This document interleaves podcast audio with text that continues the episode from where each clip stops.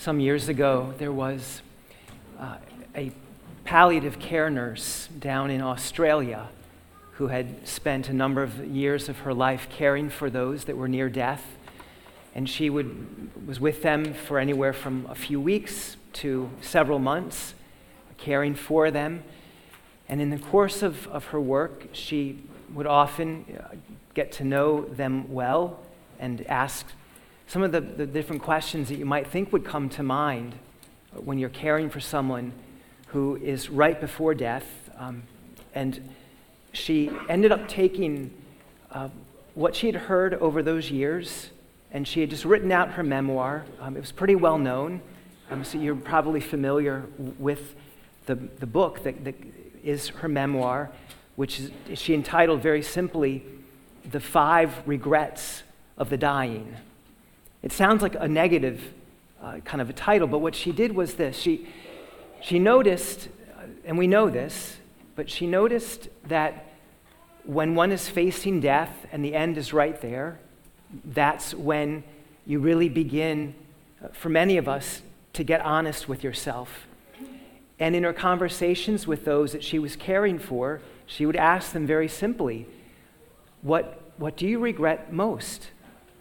And she shares in the book, in her memoirs, the top five regrets. But she shares it so that those of us who are a little bit farther away from death can learn from that and make a change now. The, the top five regrets that, that she noticed over her years in, include these. She said, one of them was she often heard over and over again, I wish I had the courage to live the life I wanted to, not the life others expected of me. That's a big one, but, but the theme there is exactly what, what you'd expect. It was the regret of all of those people who, for different reasons, maybe fear, they, they knew a certain life and were just too afraid to ever break out of it, or because of comfort, they got into a comf- comfortable place in life and just wanted to stay there, even though they, they knew they had a desire to, to live differently, to live not controlled by the fear or just by the expectations that others had put on them or out of comfort. So, on their deathbed, the regret of, I, I, I wish that I had lived out what had been put in my heart from the beginning. A second regret, I wish I hadn't worked so hard. And the regret, really, and she said this is mainly came from all of the male patients that she cared for. I worked too hard, and so I missed my children's youth. I missed my family. I missed out on the stuff that actually makes life worth it. The third regret in regard to relationships I wish I'd had the courage to express my feelings. So, some people who just never got good at or, or different wounds kept them from telling people they loved, kept them from telling them, I love you. Or in relationships that were struggling, uh, people that on their deathbed regretted not actually getting to the heart of the issue, but rather endured years of relationships that were never everything that they could have been or should have been because they, they didn't have the hard conversation and didn't actually get down to a level of authenticity with someone. A fourth regret I wish I had stayed in touch with my friends. So, on their deathbed, many of the elderly, thinking about the blessings of certain friendships and how they just let them drift off. And then finally, the fifth regret, and she said, um, This is a surprisingly common one. I wish that I had let myself be happier. So she writes and she says, Many of the patients I worked with did not realize until the end that happiness is a choice. They had stayed stuck in old patterns and habits, the so called comfort of familiarity, fear of change, kept them from living a life that would have led them to truer happiness. So I, I thought about this. I, I had come across the book years ago but I thought about it again because as I was praying through the gospel for today, what struck me was this really beautiful thing is that John is all the way out at the Jordan River, and we're told by St. Matthew at that time, Jerusalem, all Judea, and the whole region around the Jordan were going out to him and were being baptized by him at the Jordan River.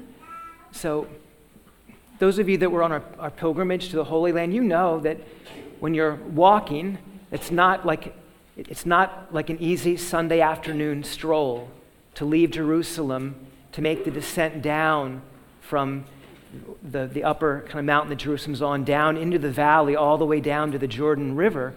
The site where John was baptizing is just slightly north of the Dead Sea. So it's, you're down around the lowest place on the face of the earth. So this is not an easy trip to make. And what, what captured me in this was just the reality Lord, something was going on in the hearts of those people that were going out to John that led them to make this investment to spend the time from wherever they lived, Jerusalem, Judea, that whole area. I mean, clearly it's a huge number of people that Matthew's talking about here. Something was going on inside of them that led them to recognize in my life right now, something is missing and I want more. And I, I, I love that because the people that were going to John, they're, they're all of us. They are moms and dads. They are people that were working hard in business. They were probably older folks who had been married, whose kids were gone. They were probably young adults. We know from some of the other gospels that they were soldiers. they were tax collectors. There were people that publicly everyone said, oh, yep, they're all sinners. It's just a cross section of everybody. And I, I think what, I, what really grabbed my heart in this is uh, my, my admiration for, like, I'm really, I, I, I love that they're doing this because it, it touches in my own heart that question of how, how well am I responding to whatever level of, of longing for something more is still in my heart, whatever degree there is of, of Lord, there's still, I, I want to get, I need to get rid of more of the sin to find more of you. But they're responding. And I found myself wondering what, what was it that was going on in their hearts? And for some of them, we know that they were coming out of pretty big lives of sin, but they heard this call to repentance, the promise that John had made that you can actually begin over again. And you can prepare for the coming of the one who has promised you what your heart really longs for. So some of them are just really dissatisfied with their lives. We know that. Those times when we, we ask ourselves in the midst of our, of our favorite sins, why do I keep doing this? It never brings me what I really want, and yet here I am again. And we've all experienced that dissatisfaction. Going after sin, and yet we know it never brings what it promises. Some of the people that were going out to John were probably in a place of life where, generally speaking, they, they were in a, a pretty decent life, probably somewhat comfortable, and yet for some of them, they just had a sense that there was more. I like my life, but I think that there's more that God has for me.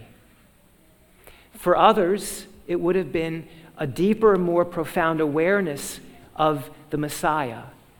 There were certainly people that were just touched by, by the Holy Spirit in such a way that they had a longing for the Messiah. And when they heard that John was preparing his way, they wanted to be part of that. They didn't want to miss out on that. So, the, the point in all of that, though, is, is that no matter what it was that was at work in their hearts, they responded to it. And that's the beautiful thing. And that's why the church gives us this reading on the second Sunday of Advent.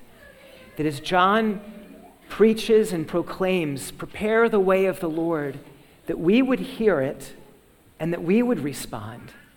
That's the blessing of these days of Advent, is the Lord saying to us, I, I don't want you to be afraid to stay where you are in life. I don't want you to be afraid to be bold and step out of wherever you are in order to open up more space for my son to come and bring his love, his mercy, his joy. And so, a couple questions that, that we can ask ourselves from this. First, what is God using this Advent to draw you out from your daily life? Like, if daily life is Jerusalem and God is calling you out into the wilderness, what, what is He using to do that right now? For some of you, it might be a genuine sense of helplessness or that dissatisfaction with sin in your life where you've just you've hit rock bottom and you want to be done with it. And that is the grace that God is giving you. For some of you, it might be that classically restless heart, like St. Augustine had, where you're accomplished in your career, your family is somewhat stable, things are generally good, and yet in your heart, you know, I think there's more to life than just this. For some of you, it might be that the Lord is just using curiosity. There, there's something in your heart that's got you wondering a little bit more about Jesus.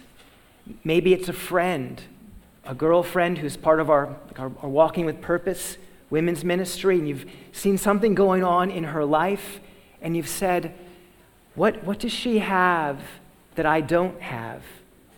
How, how do I get what she has? So maybe it could be curiosity. For some of you, it just might be that someone's told you, you, you need to do this. And God even uses that, you know? Even that. I'm sure there were people that, that came out of Jerusalem to go down to John at the Jordan just because someone said, like, hey, you need to do this. There's something going on here. And what starts just as kind of third party observing, the Lord uses, but He uses it. So, in your life right now, what is God using to draw you out from the daily busyness of your life in Jerusalem, so to speak, out into the wilderness. Here's another question for you. Underneath all of the stuff that fills up your daily life, what is your heart really longing for right now? Have you been able to quiet down enough in life? And for some of you, the answer is no have you been able to quiet down long enough to actually identify in your heart what you really long for? It's a scary question because to ask that question means, like, wow, maybe my 60 or 70 hour work weeks are not providing me with everything that I want. And you don't even want to go there. But, but you should go there. When you, let the Lord quiet you down and ask that deeper question What am I most longing for? It's okay to admit that where you are in life right now is not providing that.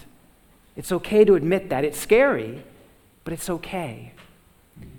So, what, what is that, that deeper longing? That points to the area where the Lord wants to be at work. And then a third practical question How is God asking you to respond? What is He asking you to do in order to open up space to allow Him to begin to fulfill that longing? I mean, what I've just asked you are just basic Advent types of reflections. But a lot of us, just life is so busy and noisy that we don't ask them. And so I want to give it to you to invite you to think about it. Because I, I don't want you to be one of those who, on your deathbed, would say, My biggest regret is I felt God stirring in my heart, but I never did anything about it.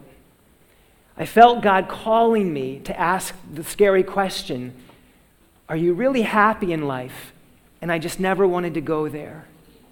I felt God calling me to get out of just the daily grind enough to hear Him and find out something more about Him, but I just never did it.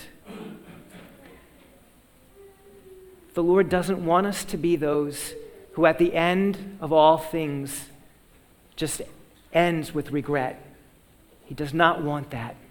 So, I want to say to you don't be afraid to respond to the Lord. Don't be afraid to be bold. Don't be afraid to ask those deeper questions. When we let the Lord lead us in that way, the, end result of it, although it may completely upend our life, the end result of it is a love and a peace and a joy and a fulfillment that only comes from the Lord. It's what makes him the Messiah.